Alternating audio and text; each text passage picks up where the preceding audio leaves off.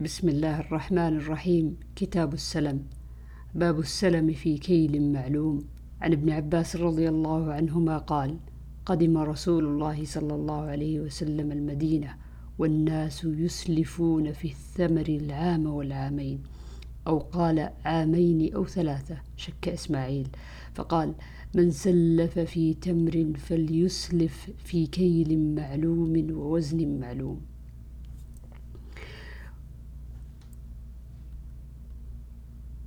باب السلم في وزن معلوم.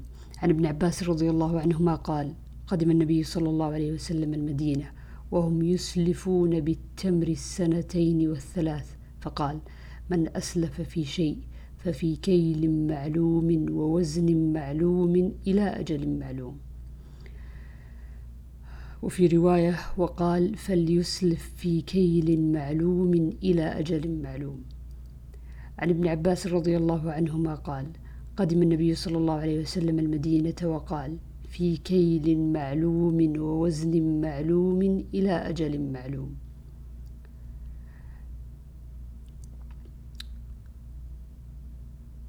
عن محمد أو عبد الله بن أبي المجالد قال اختلف عبد الله بن شداد بن الهاد وأبو بردة في السلف. فبعثوني إلى ابن أبي أوفى رضي الله عنه فقال فسألته فقال إنا كنا نسلف على عهد رسول الله صلى الله عليه وسلم وأبي بكر وعمر في الحنطة والشعير والزبيب والتمر. وسألت ابن أبزة فقال مثل ذلك. باب السلم إلى من ليس عنده أصل. عن محمد بن أبي المجالد قال بعثني عبد الله بن شداد وأبو بردة إلى عبد الله بن أبي أوفى رضي الله عنهما فقالا سله. هل كان أصحاب النبي صلى الله عليه وسلم في عهد النبي صلى الله عليه وسلم يسلفون في الحنطة؟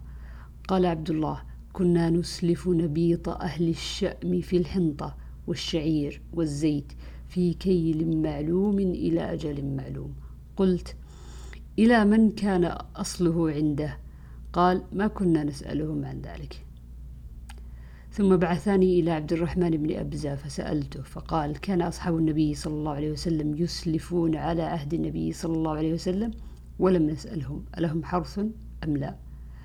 عن محمد بن أبي المجالد بهذا وقال فنسلفهم في الحنطة والشعير. وفي رواية وقال والزيت. وفي رواية وقال الحنطة والشعير والزبيب. أه عن أبي البختر عن أبي البختري الطائي قال سألت ابن عباس رضي الله عنهما عن السلم في النخل. قال نهى النبي صلى الله عليه وسلم عن بيع النخل حتى يؤكل منه وحتى يوزن. فقال الرجل وأي شيء يوزن؟ قال رجل إلى جنبه حتى يحرز. وفي رواية سمعت ابن عباس رضي الله عنهما نهى النبي صلى الله عليه وسلم مثله.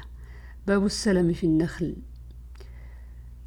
عن أبي البختري قال سألت ابن عمر رضي الله عنهما عن السلم في النخل فقال نهي عن بيع النخل حتى يصلح وعن بيع الورق نساء بناجز.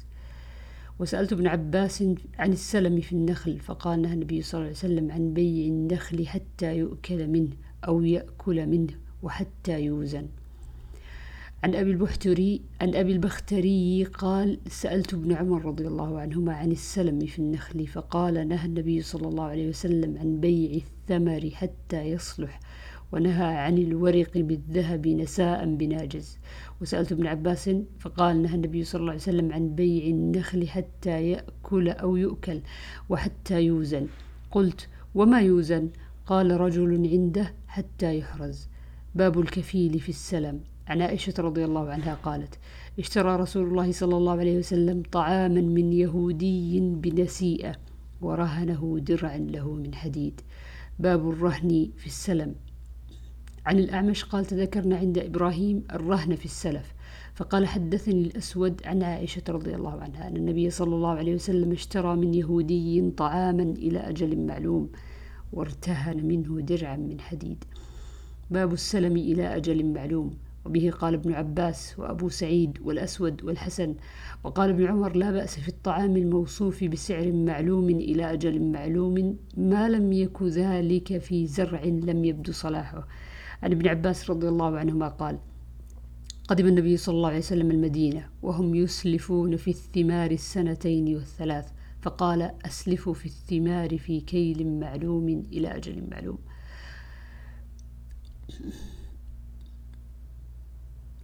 عن محمد بن أبي, أبي مجالد قال أرسلني أبو بردة وعبد الله بن شداد إلى عبد الرحمن بن أبي أبزة وعبد الله بن أبي أوفى فسألتهما عن السلف فقال كنا نصيب المغانم مع رسول الله صلى الله عليه وسلم. فكان يأتينا أنباط من أنباط الشأم فنسلفهم في الحنطة والشعير والزبيب إلى أجل مسمى. قال قلت أكان لهم زرع أو لم يكن لهم زرع؟ قال ما كنا نسألهم عن ذلك. باب السلم إلى أن تنتج الناقة.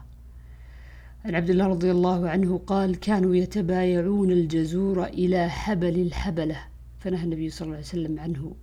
فسره نافع أن تنتج الناقة ما في بطنها.